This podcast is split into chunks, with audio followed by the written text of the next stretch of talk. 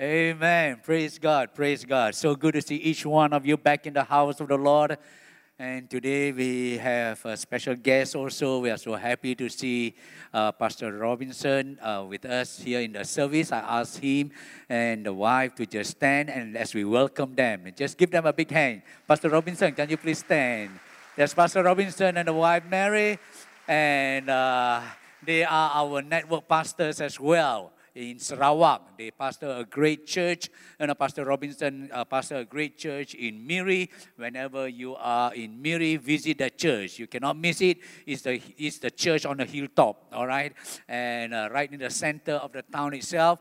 And now we have a new partner. We have a great partner, even for the work in uh, Sarawak and we thank God for the partnership whereby we are able to reach out in missions even to the interior part of uh, Sarawak. So last year, I think uh, it was last year that we had our first trip, and there will be many, many more to come. So praise God for a pastor and a church, you know, who share the same vision, even in reaching out to the interiors for the glory of the Lord. Praise God. Well, this weekend we are having our We Are GTians uh, weekend. And uh, basically, is uh, we want to appreciate all those of you who have served the Lord, and we want to encourage those of you who would like to serve the Lord to do so in a very, very positive and very concrete way.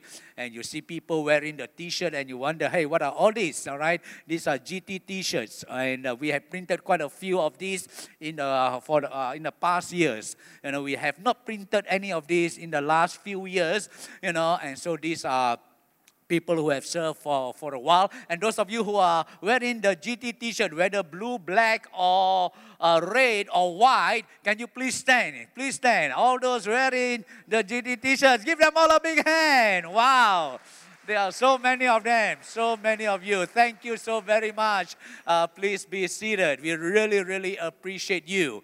And uh, like I say, we have we for the past few years we have not printed any, but we still have surpluses even from the past years. And if you like to get uh, a T-shirt, you may just go to the counter at the back and get a, and, and buy a T-shirt for yourself. You know, and uh, these are very, very comfortable. And uh, this is also uh, a kind of uh, belonging even to the church here with this uh, identification through the t shirt. Praise the Lord. Now, this year is a year where we call it as the unstoppable, unstoppable love. All right, unstoppable love. And uh, uh, our text is taken from John chapter 13, verse 34 and 35. Uh, sorry, 33 and 34. I have not really uh, touched on that text as yet. I'm still just uh, touching on the context of that passage of scripture. And uh, today, you know, uh, I'd like to touch on we are GTians. Everybody say, we are GTians. We love. We serve. Amen? Amen. All right. We are GTians. We love and we serve. My text is taken from John chapter 13, verse 1 to 5, and John chapter 13, verse 12 to 17. I know that the last, uh, in, the, in the first service of the year, I encourage all of you to bring the Bible. And we want to read from the Bible, all right, the hard copy if possible. Uh, but today, because uh, I'm taking, I'm jumping from a few verses here, we would just like to read the passage of scripture on the screen. Shall we stand together for the reading of God's word and let's read together even these uh, few uh, verses found in John chapter 13. Are you ready? Let's read it. Now, before the feast of the Passover, when Jesus knew that his hour had come to depart out of this world to the Father, having loved his own who were in the world, he loved them to the end. During supper, when the devil had already put it into the heart of Judas Iscariot, Simon's son, to betray him, Jesus, knowing that the Father had given all things into his hands and that he had come from God and was going back to God, rose from supper. He laid aside his outer garments and taking a towel, tied it around his waist. Then he poured water into a basin and began to wash the disciples' feet and to wipe them with a towel that was wrapped around him.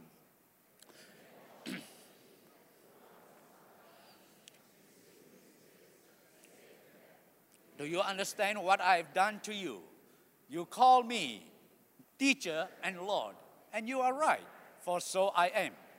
If I then, your Lord and teacher, have washed your feet, you also ought to wash one another's feet. For I have given you an example that you also should do just as I have done to you. Truly, truly, I say to you, a servant is not greater than his master, nor is a messenger greater than the one who sent him. If you know these things, blessed are you if you do them. May God add blessings to his word. Thank you. Please be seated. John, in this passage of scripture, give us precious treasure. He not only recorded for us the actions, the deeds, and the words of our Lord Jesus Christ, but under the revelation of the Holy Spirit, He took us into the thinking, into the thoughts of our Lord Jesus Christ. What was Jesus thinking about during these final hours of his life on earth? This incident happened in the upper room just a few hours before he would be betrayed and he would be crucified. What was Jesus thinking about? So, John gave us the thoughts of our Lord Jesus Christ. Precious treasures. There are things that we need to know in order that we may have effective, powerful ministry and a fruitful life. What are these things that we need to know? John tells us and give us an insight into that. The first thing that we need to do, the first thing that we need to know in order to have a powerful, fruitful ministry and a fulfilled and a fulfilled life is to know who you are in God. The Bible tells us John 13, 3. Jesus, knowing that the Father had given all things into his hands and that he had come from God and was going back to God. There are three things that Jesus knew. And John told us these were in the mind of Jesus Christ. He knew exactly. Bible says he knew who he was and where he came from. Jesus knew where he came from. He came from the Father. He knew exactly who he was the Son of the living God. There's no identity crisis at all, even with our Lord Jesus Christ. And it's important for us to realize that because that is a foundation of everything else that he did. He also knew his authority in God the Father had put all things under his power. As you look at the disciples, 12 of them, plus Jesus, 13 of them, 13 men in the upper room. And the religious authorities and the enemies of Christ were out for his blood. So there were 13 men gathered in the upper room, cowering in that upper room. Are they fearful? Are they panicky? It may seem that way, but I tell you, there is no greater power on earth as was, as was there in the upper room. The most powerful center on earth was there in that upper room when Jesus knew that the Father had put all things under his power. Jesus is not a victim of a sinister plot to kill him. In fact, he was more powerful than ever when he was up there in that upper room because he knew the Father had given him all authority. Wow. He also knew where he was going, the Bible says. He was going back to the Father. He was longing to go back to the Father. The Father and the Son has never been separated until the Son put on flesh. Walk on this earth, live on this earth, minister on this earth for about 30 years. And now finally the hour is coming. He's going back to the Father. He knew it. I think we are powerless when we think so little about heaven. The problem with us is we think too little about heaven, we talk too little about heaven. We think only old people need to talk about heaven. No, all of us need to think more about heaven. All of us need to know where we are going. And when you are assured of that, hey, you're not afraid of what happens on this earth. Heaven is a beautiful place. Heaven is where we are destined for. But we live our lives as if earth is everything. No. Earth is just a short span, but heaven is everything. Eternity with God in heaven. That's glorious. That's our destiny. Jesus knew he's going back. So these three things he knew. He knew who he was, he knew he has authority, he knew where he was going. And out of that flows his life of service. He had no crisis in identity. That's why he's able to serve the disciples. That's why he's able to wash the disciples' feet. A person who is not secure in his identity can never do that. How can Jesus, the Son of the living God, stoop so low as to wash the disciples' feet? Jesus says, You call me Master and Lord, and truly I am. He did, he did not have a crisis in, in his identity, Master and Lord. But when you are secure in that identity, you can do anything already. You see, there's a reverse in our world. The higher you go up, the less menial job that you do. Isn't it? The big boss don't wash cars. Don't clean up the toilet. Don't pick up rubbish. Big bosses don't do that. It's only for the janitor. It's only for those who are in the lower rung. And if the boss does that, there will be a crisis. Crisis of his identity and crisis of perception, perhaps. We think that the bigger we are, the, the, the higher we go up the corporate ladder. Hey, these things are too lowly for the big boss to do anymore. But when the person is able to do it, it's only a secure person.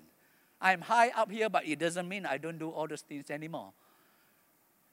I don't lessen myself at all by doing the lower ranking job, the menial job. I'm secured in my identity. Those who are not secured in the identity says, "That's not my job. I'm too big for that."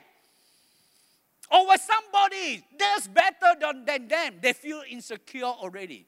But Jesus was so confident. He was so sure about himself. That's why he's able to wash the disciples' feet. And that's important for us to know our identity. Who am I?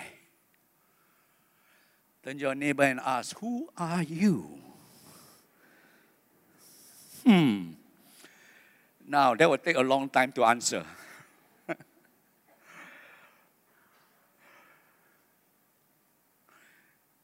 they have made all kinds of movies out of this question Who am I? Jackie Chan there is a movie that says, Who am I? And then there is the Jason, I don't know, Jason what, you know, I forgot the name. The Bourne Identity. He doesn't know who he was. Yeah, you know. But who am I? It's very important for us to resolve this first, to understand who we are. And who are you? The Bible says in 1 John chapter 3 verse 1, See, behold, what great love the Father has lavished on us that we should be called children of God, and that is what we are. Hallelujah. Very clear. The Father has lavished His love on us. Lavish means over the top, beyond your imagination. That is the love of God that He has poured and shown to us. There's nothing that you can do to earn this love. The, your greatest achievement, your greatest wealth, your greatest rank cannot buy this gift of God, the love of God. He just pours it out freely upon each one of us. All you need to do is just receive it. And once you receive it, what happens? He gives you a title. Not a doctor, not a lawyer, not a professor. And he did not call you apostle, prophet, teacher. He calls you my child. He calls you sons and daughters of God. That's the greatest title that you can ever have. The greatest identity. That is what we are, the Bible says. Sons and daughters of God. Don't ever take that very lightly. When you are sons and daughters of God, your identity is tied in with God, who He is and what He does. When you are sons and daughters of God, your power is derived from there because you are royalty. Do you know that you are royalty? That's who we are. We are royalties. When you know that the Father has lavished His love on you and you are sons and daughters of God, there's no fear in you anymore. You are not afraid what people call you, you are not afraid what people think about you. You know who you are. Hallelujah. Even when you are preaching the gospel, whatever thing, whatever service that you render unto God, you are not afraid anymore because your identity is rooted in Christ Jesus our Lord. So, who are you? Everybody say, Yes, I am a child of God that is forever settled. You are a child of God. Pastor Gwen have already preached a powerful message last week on the Father's love, you are not an orphan. You are not an orphan, you are a child of God. Because the Father has bestowed his love on us. Songs of Solomon says, I am my beloved's and my beloved is mine. Whoa. That's who we are before God, and then that's who He is to us. There's that love relationship. And our service unto the Lord must flow out of that relationship. Brothers and sisters, it starts with knowing you are God's beloved. You are God's beloved. He loves you so much, he's willing to do anything for you. And in His love, we find our identity. We belong to Him. So, because of that, I am a forgiven sinner. I'm one with Christ. I am an adopted child, a liberated slave. I've been renewed and I am in God's grip. Isn't that wonderful? Somebody say, Praise the Lord. Amen. That's who I am a child of God, a son, a daughter of God. And when you know that identity of yours, you will have power. You will derive power even in God's lavish love, in your new identity, identity in Christ. That's why Paul is so particular about this that we must know our identity in Christ. He spent three chapters in his letter to the Ephesian Christians telling them and assuring them who they are in Christ. Ephesians 1, verse 4 to 5. For he chose us in him before the creation of the world to be holy and blameless in his sight. In love, he predestined us to be adopted as his sons through Jesus Christ in accordance with his pleasure and will. God is looking for a family. He's been seeking for a family. That's His will, that's His pleasure. That's why He sent His Son Jesus Christ to die on the cross And when you receive that, friends, you become an adopted son and daughter of the Most High God. And our identity is in Christ Jesus our Lord. Your job is not your identity. And somebody asks you, uh, Who are you? Oh, I'm a doctor. I'm a lawyer. I'm a teacher. Hey, that's what you do. That's not who you are. That's what you do. All right? You practice law, you teach. But who are you? Your job is not your identity. So many of us find, try to find our identity in our job, and we wear ourselves out. If we don't know who we are in God, we have spent most of our energy doing things to define our identity. But our identity is not found in what we do, but in whom you are by the grace of God. So when we minister, we minister, you know, out of who we are, not to try to find out who we are. When I was in America studying in the Assemblies of God Theological Seminary, near to that school in Springfield, Missouri, is a big Bible college, Central Bible College. I took a few courses there, and I tell you, it's a big college. There are about 4,000 students at one time. 4,000 students? Wow, there must be revival going on in America, isn't it? When you have 4,000 students in one Bible college.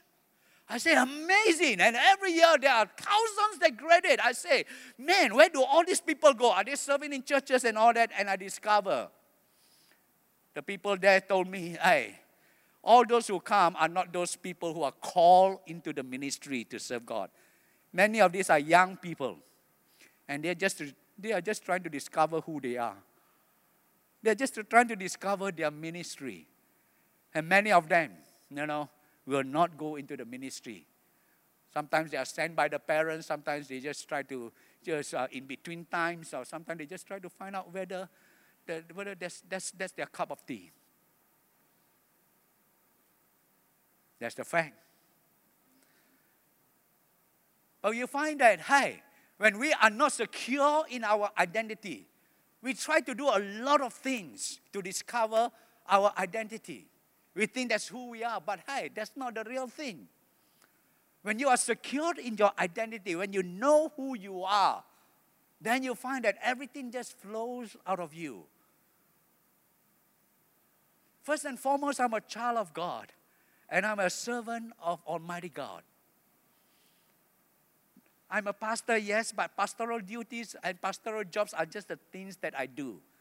But first and foremost, God has called me to serve. I'm a servant of God. And everything I do comes out of that service unto the Lord.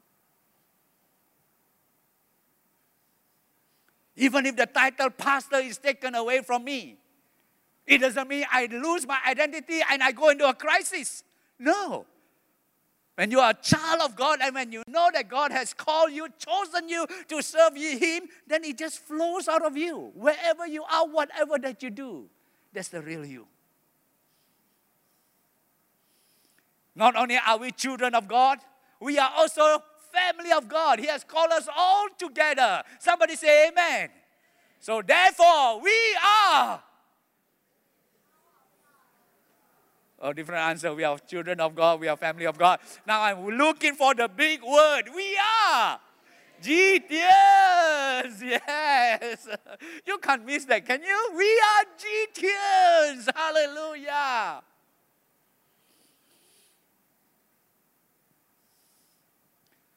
I'm glad to be a GTian.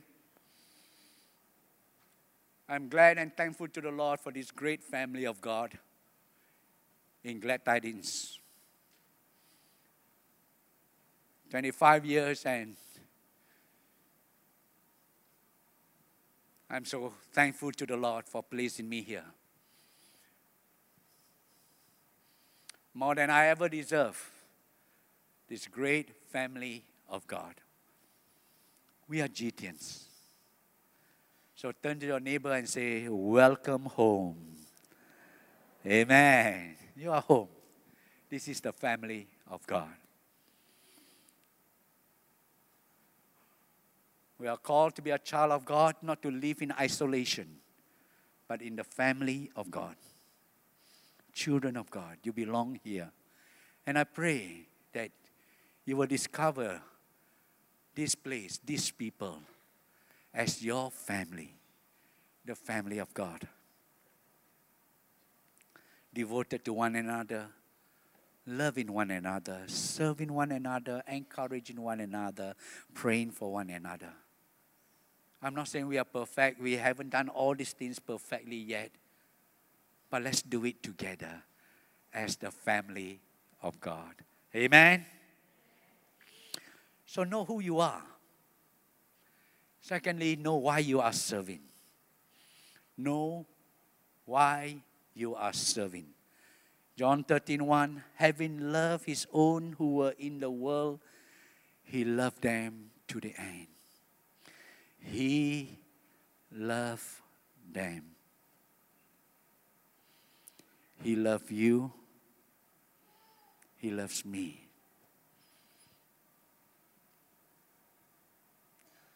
He loved them to the end. The word the end doesn't mean the same thing as a man who says to a girl, I love you to the end of the world. And then next month he changed his mind. The end here, yes, is the end. It's going to be the end of the earthly life of our Lord Jesus Christ. But it's not just a reference to time. Telos in Greek means perfection, completeness. That means it's a perfect love.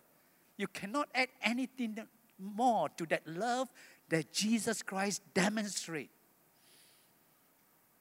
to the disciples. He loved them complete, full, perfect love, to the fullest measure of love. That's the love of Jesus Christ for his own. The disciples gathered there and for us. And out of that, he served. It is because of this love that he served them. He washed the disciples' feet. He had the last, last supper with them. That final night, he demonstrated the fullest extent of his love. That's why the Bible says in Galatians 5:13, "For you were called to freedom, brethren, only do not turn your freedom into an opportunity for the flesh, but through love serve one another." How are we to serve one another? Through love. In love, serve one another. So, therefore, true love, serve one another, and true love serves. True love serves. That's the quality. That's the demonstration of love. True love serves, no matter who it is or who's watching. If you truly love somebody, you will serve. You will serve. Doesn't matter whether people notice it or not or bothered about it. True love serves. You see, without love, our service will be just out of obligation, out of duty, and some perhaps even out of guilt. But with love, it becomes obedience. Without love, we are concerned about what others see. Our, our service is just to show people that we are good, we are loving. We are concerned about what others see. But when love is there, you are concerned with what God sees. Without love, we have the attitude, it's not my job. But when love is there, you will say, This one is mine. Whatever it takes, I will do it. Love makes all the difference. True love serves.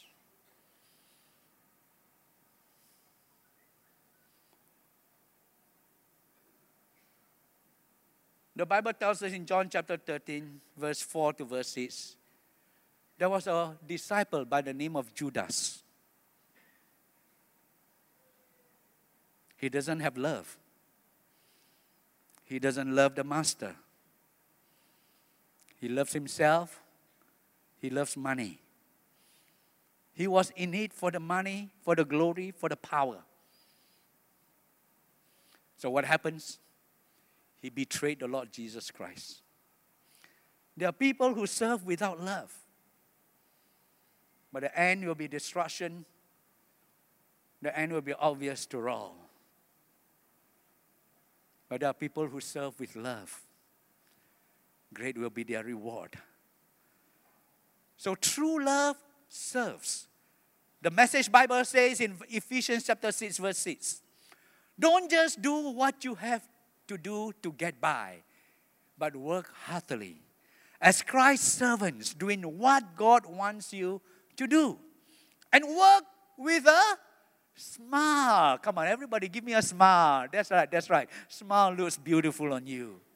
And, and, and work with a smile on your face. Always keep it in mind that no matter who happens to be giving the orders, you are really serving God.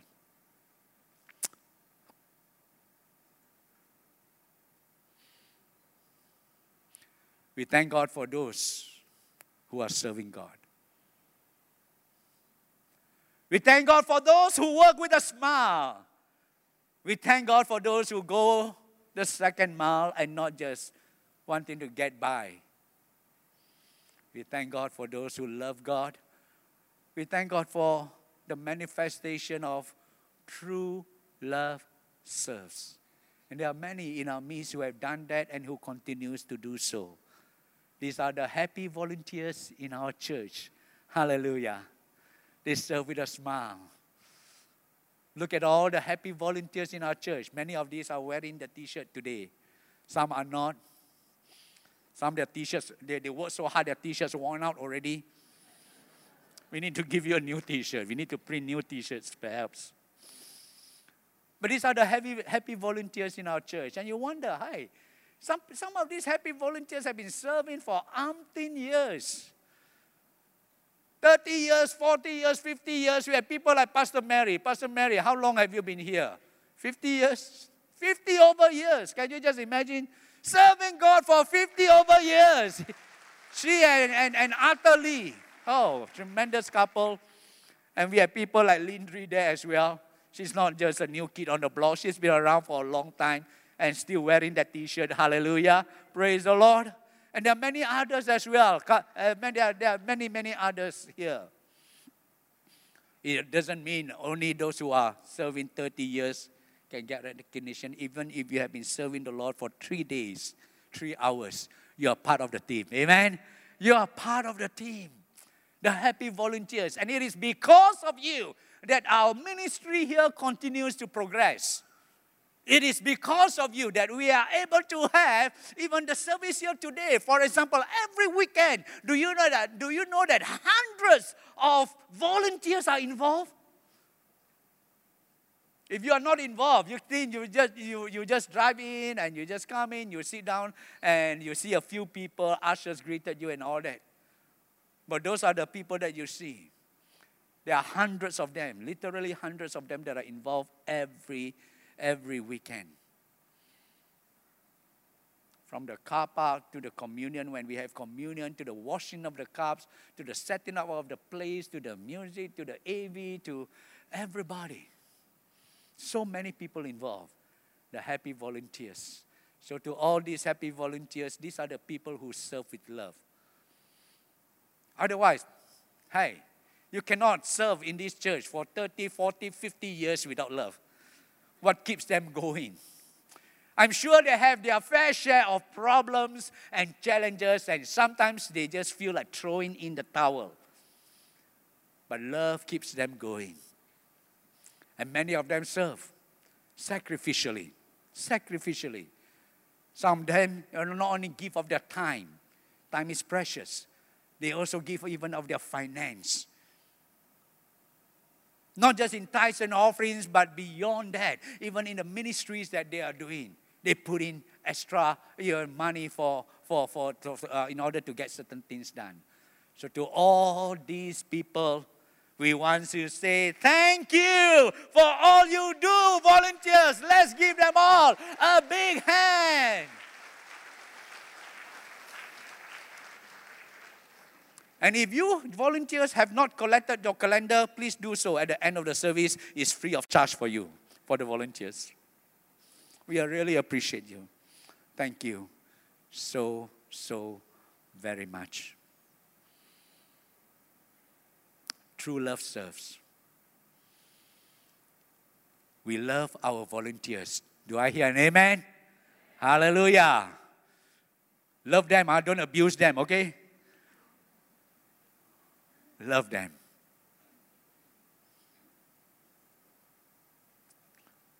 So you know who you are, you know why you are serving.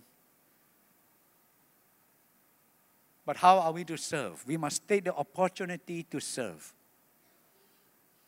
Bible says in Galatians chapter 6 verse 10, therefore as we have opportunity, opportunities will be aplenty there will be many opportunities to serve the Lord. Just like in life, there will be many opportunities that come your way. Businessmen, you know that there are many opportunities to make money. And if you don't seize that moment, it may go away and you may not make it already. There are opportunities for service as well. Seize them and you will be, you will reap the, the, the, the rewards of service.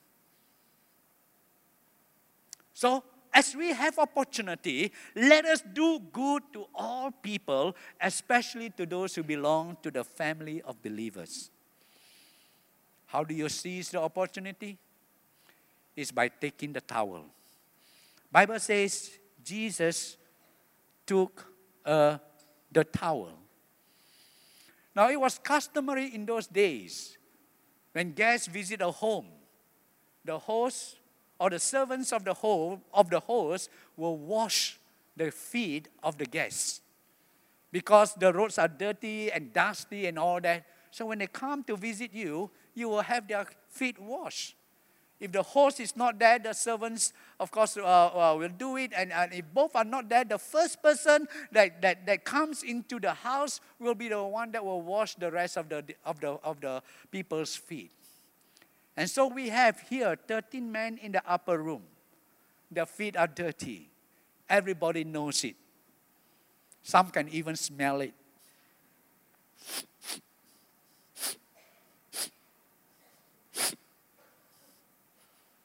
Stinky feet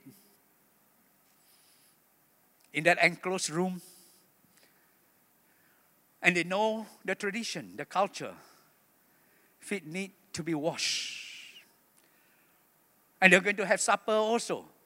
Washing of the feet is as important as washing your hands before eating, especially when you know that your hands are dirty. And so here they were looking at each other, a little bit of unease, discomfort, everybody waiting for everybody else. But nobody made the move. They know what needs to be done, nobody did it.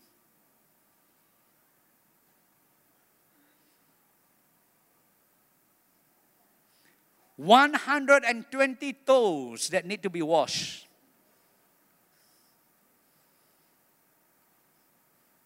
Nobody move. Only Jesus. He took the towel. Twelve disciples, what are they doing? Somebody should have volunteered, isn't it?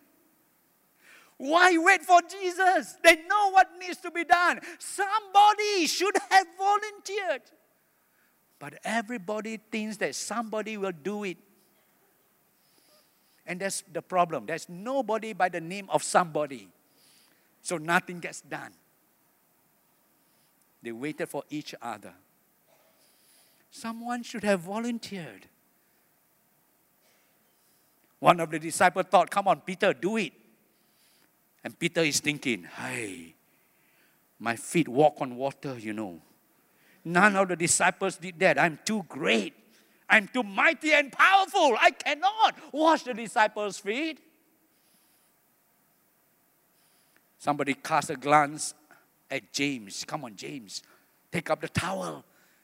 James was still he remembered the time when he was at the Mount of Transfiguration. He saw the glory of the Lord. He met Elijah and Moses. Too great to wash the disciples' feet. John, come, what about you, John? John, who laid at the bosom of Jesus, who knows Jesus so intimately, with that kind of intimate knowledge of the Master, surely he's too great to wash. So he goes down the line. Somebody should have volunteered, but nobody did. Why? They had an attitude problem. What's the attitude? Just previous to this incident, to this occasion, they were quarreling, arguing among themselves as to who is the greatest in the kingdom. Can you just imagine? After being with Jesus for about three and a half years, they are still arguing among themselves who is the greatest. And they did not see. They saw, but they did not bend down and take up that towel and wash one another's feet. Attitude problem. They were concerned about rights and superiority than they were about service. You see, service is an attitude. It is not just an action. We can do all the action of service, but when the attitude is wrong and it is because, you know, out of superiority, complex, and all those things, then it's, it's, it's, it, it loses its value. Service is an attitude. Serving is not just what we do, serving is who we are. And we are servants of Almighty God. Servants of Almighty God sees the need and just meet the needs. Doesn't matter about position, doesn't matter about ranking, doesn't matter about humbling ourselves. We just do it. That's what servants do. It's an attitude. And it's a privilege for us to serve. As the Father has sent me, I am sending you, Jesus said. It is when you and I embrace a cause that is worthy of our very best, worth the personal sacrifice, worth the investment of our personal time and energy, then we become true servants of Almighty God. Foot washing isn't just about foot washing. There are some denominational churches that practices foot washing, and there's nothing wrong. All right, I'm not degrading that. I'm not saying it's wrong. It's, it's fine. It's great as long as the spirit is correct. But do you know that foot washing can be found only in this passage of scripture in John chapter 13? All the other gospel writers did not record this event. All of them recorded the Last Supper in that upper room. And Jesus gave it as a command. That's why we do it and it's found in Corinthians and other letters as well. But foot washing is only found in John and nowhere else in the New Testament. And Jesus says, I have set for you an example. It's an example given to us, it is not a command. So, what is Jesus trying to teach us? Is it just about foot washing? I think some of us, we will appreciate foot massage and reflexology more than foot washing. So it's not just about foot washing, although when churches on occasion they want to do it, it's fine. But what Jesus is teaching is about serving others. It's about picking up a towel and not a title. Jesus says, I have given you an example. An example. Do as I have done. And then he talks about service. Truly, truly, I say to you, a servant is not greater than his master, nor is a messenger greater than the one who sent him. It's about service. The greatest among you must be a servant. He washed the disciples' feet, not so that they will be just nice to one another, not just that they will feel good. He set an example that you go out into the world you go and serve the people. You go and serve the people of God. You go and serve the community. You go out and serve.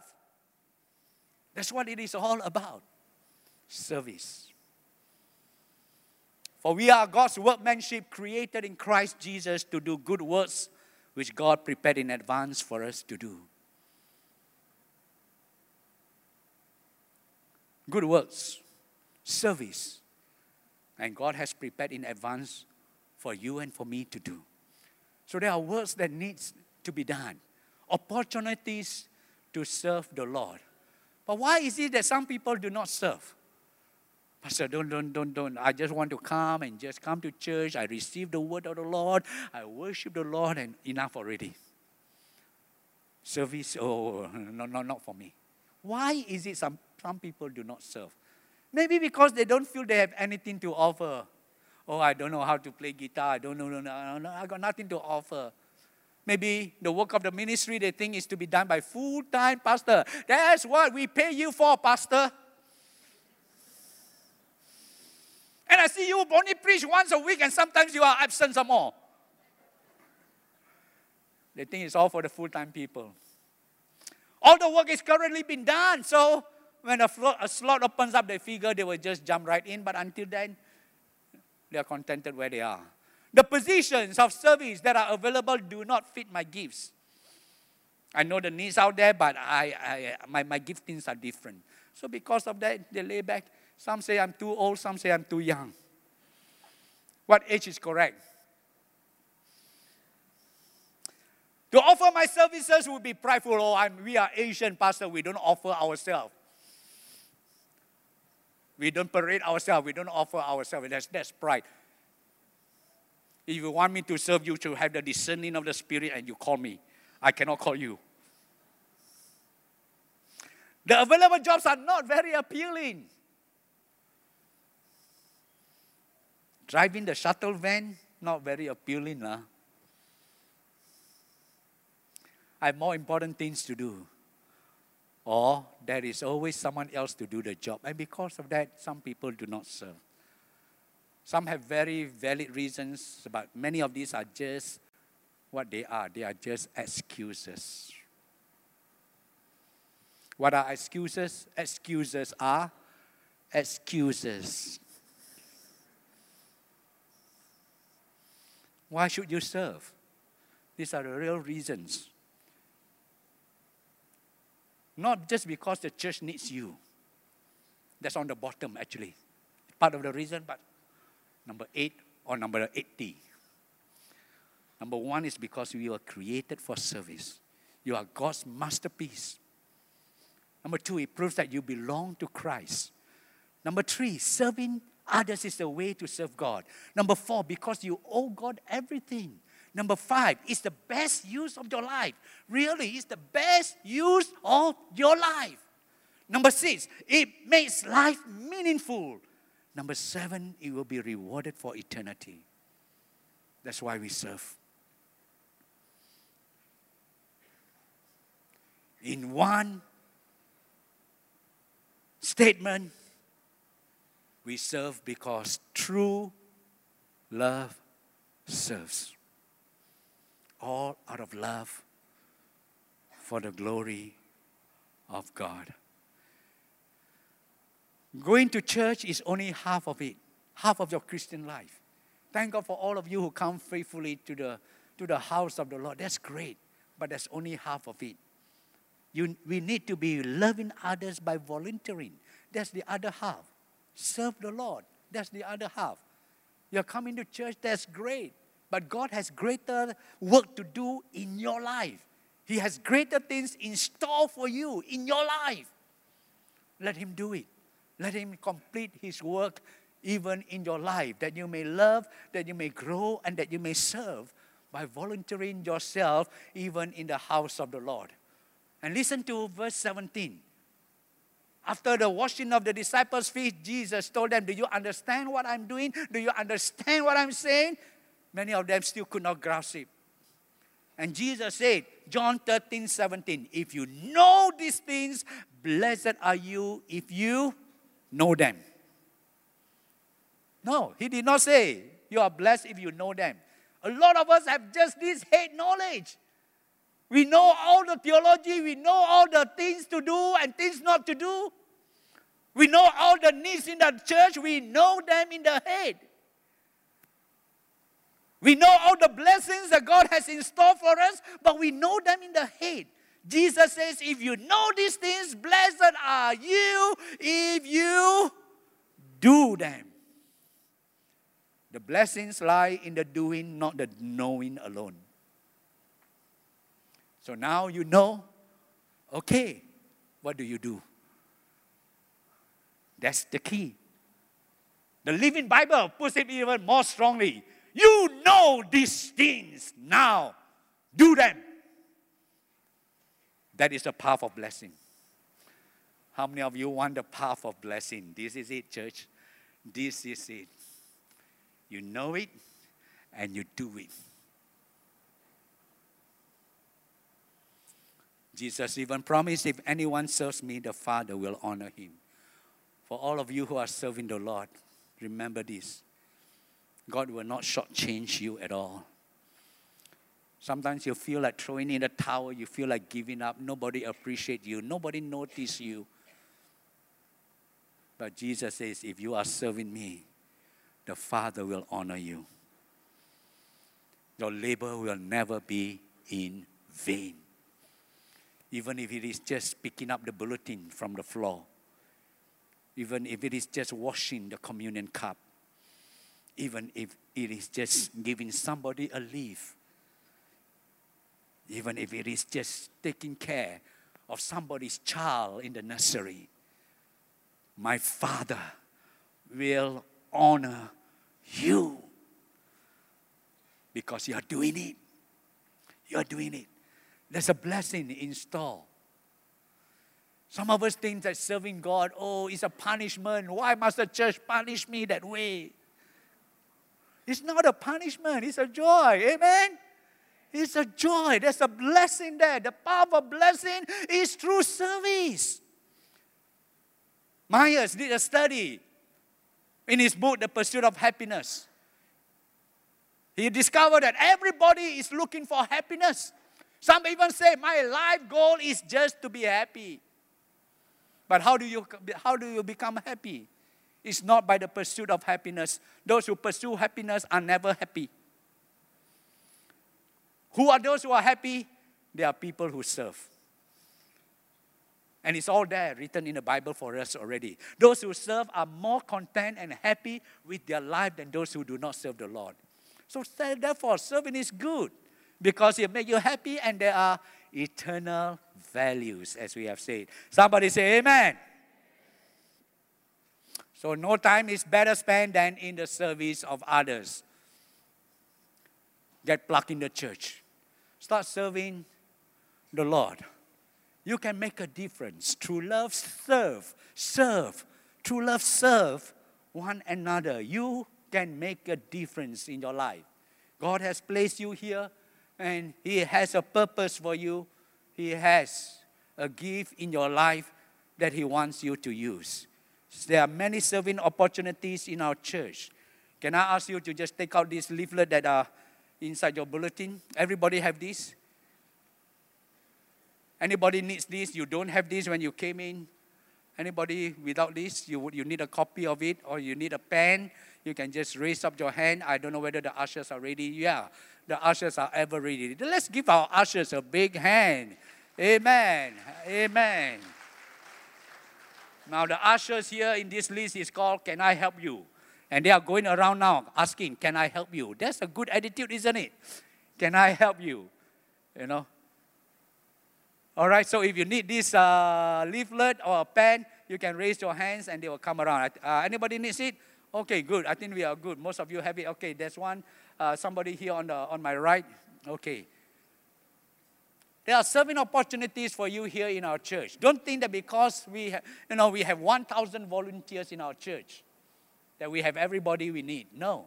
There are many, many other areas of ministry. And in any case, also, it's more for yourself. We want to help you to serve God, to bring out the best that God has in your life. Some of you have great talents and giftings that are untapped. You are using it in the world, you know, just to make money. And when all the services are gone, everything kaput and burn up in, in, in fire. But when you serve the Lord and dedicate it unto the Lord, it will have eternal values All right? So we encourage you to use that giftings even to serve the Lord. What other areas can I help you in the service ministry? So many areas of service ministries, from the young to the old. All right? And uh, my home is your home. You can be a cell host, bling, bling, shine, shine. We got new names for all these ministries now. The creative side, we need creative people. And uh, reach out, evangelism, and follow up. This will be the emphasis in our church for this year. I serve, you serve. The event support. This may be the occasional event, big event that we, we organize, and we need all the people that we can get. Evergreen Seniors, Take My Pain Away, the Healing Room Ministries, Young at Heart Kids Church, Bookworms Library, Heart to Heart Life Care Community Services. Under the Life Care Community Services, we have, for example, just last month, we started the Glad Shop, and, and, and it's doing so well right now, you know, but we need people, volunteers to help in the tagging of the clothing before they are, they are, they are put into the shop. And uh, we have you know, hundreds of boxes, all right?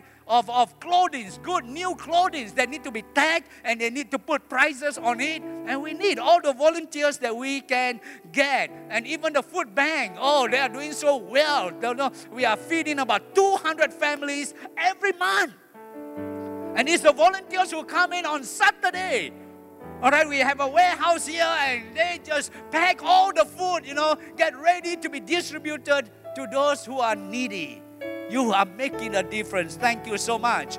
And we have the exercise kaki, the sports ministry, and we have the MIC. Test one, two, three. Testing one, two, three. You're very good in sound system. You know how to handle all these things. Come on, use it for the Lord. Bless the church and bless the body of Christ and musicians, thank you so much. You know, you, you know, don't just go and, and, and, and make money and serve in the bar and all that. That's fine, all right. You need extra money, but use it in the church and bless the body of Christ. And all the worship team, hi, we need everybody even to serve the Lord in this area. You can carry a tune, come on, sing unto the Lord and bless the body of Christ. Many, many other ministries that are not listed here. You can make a difference you can make a difference. For example, we have people helping to sell even the t shirts for those who need it. Sometimes we need people to man those counters. Young or old, you can do it. All right? It's just getting the figure correct. This is $12, this is, the, uh, this is $20. That's all you need to know. And then you can just collect the money and you can serve. Some of our people that have been serving every week, every week. We need reinforcement. Reinforcement. And all it takes is just when you come to church, maybe once a month, you can help serve in that area. All right? And so you find that there are three areas that you can serve in right on the bottom, all right, of, of, of, of, of this sheet here. All right, it says here commitment. Not to scare some of you, this is not a lifetime sentencing, all right? Oh, once I'm in it, I cannot get out. Not necessarily. You want to change ministries, you can, all right? And uh, first of all, we are asking for a 12 month commitment. Serve in that particular ministry for 12 months. If you already know what which area you want to. But if you are not sure, you can try out for even three, one month, three months, whatever it is. All right. And then after that, there are those of you who can occasionally serve, like event support and other things. And uh, uh, at least we have your database, and we know that we can call upon you when we need help and when we need more manpower. We are GTians. Come on, everybody say, We are GTians. We love. We serve. Bible here.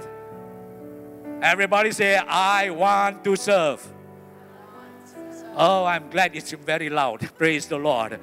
Say it again. I want to serve. We are GTians. We love and we serve. Know who you are in God. Jesus knew know why you are serving. He loved them. Take the opportunity to serve. He took a towel. We are GTians. Let's watch this video right now.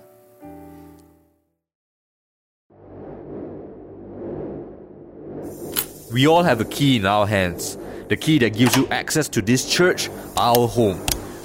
We each have a part to play in this home and have been entrusted with different gifts. If you're able to sing, start singing. If you're able to connect with people, start connecting. If you're able to teach kids, start teaching. Therefore, be creative, get involved and make a difference. We all have a part to play in the kingdom of God. Fathers, sons, daughters, serving together in the house of God. The young and the old, serving the generations in love and grace, and grow as a follower of Christ by serving the local church. Knowing that your efforts will not end up in vain. Every hand that helped out are precious in the eyes of the Lord, as everything that happened in our church is possible because of you. And as a family of God in our church, making sure we put our gifts to work and let God use them to make a difference. Amen. Let's give the Lord a hand. These are just a few faces of those who serve.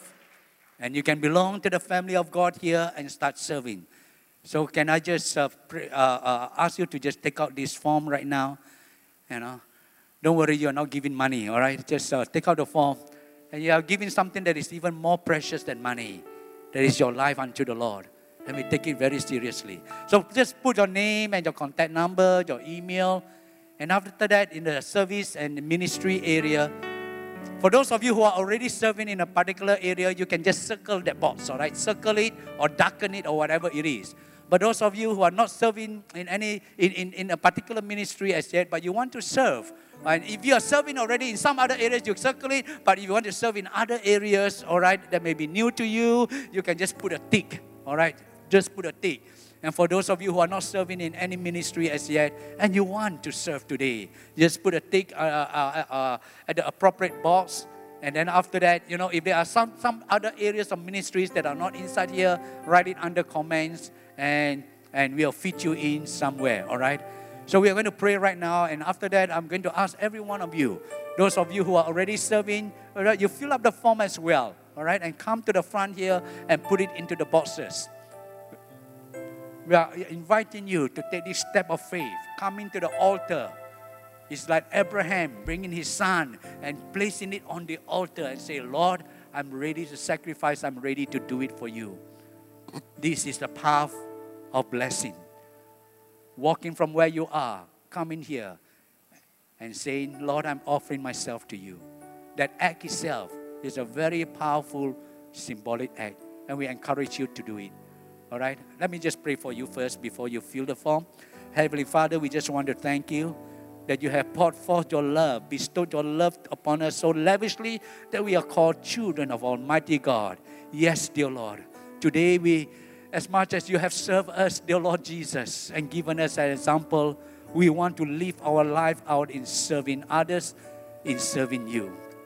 Touch the hearts of your people, empower each one anoint each one, Lord, that with their giftings, they will serve you and surrender themselves to you. They will take that step, they will take that step of faith, dear Lord.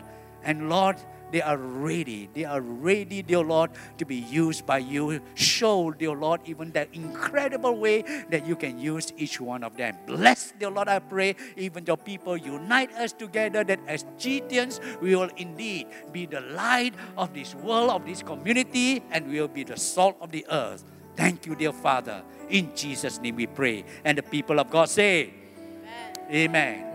So, all right, well, can you just fill up the form and shall we all stand together? And, uh, and then as we sing this song, all right, I would like to invite you to just come to the front and drop it into the box. The pastors are here to help you as well and to bless you in the name of the Lord Jesus Christ. Everybody, just come and just put it in front as we worship the Lord.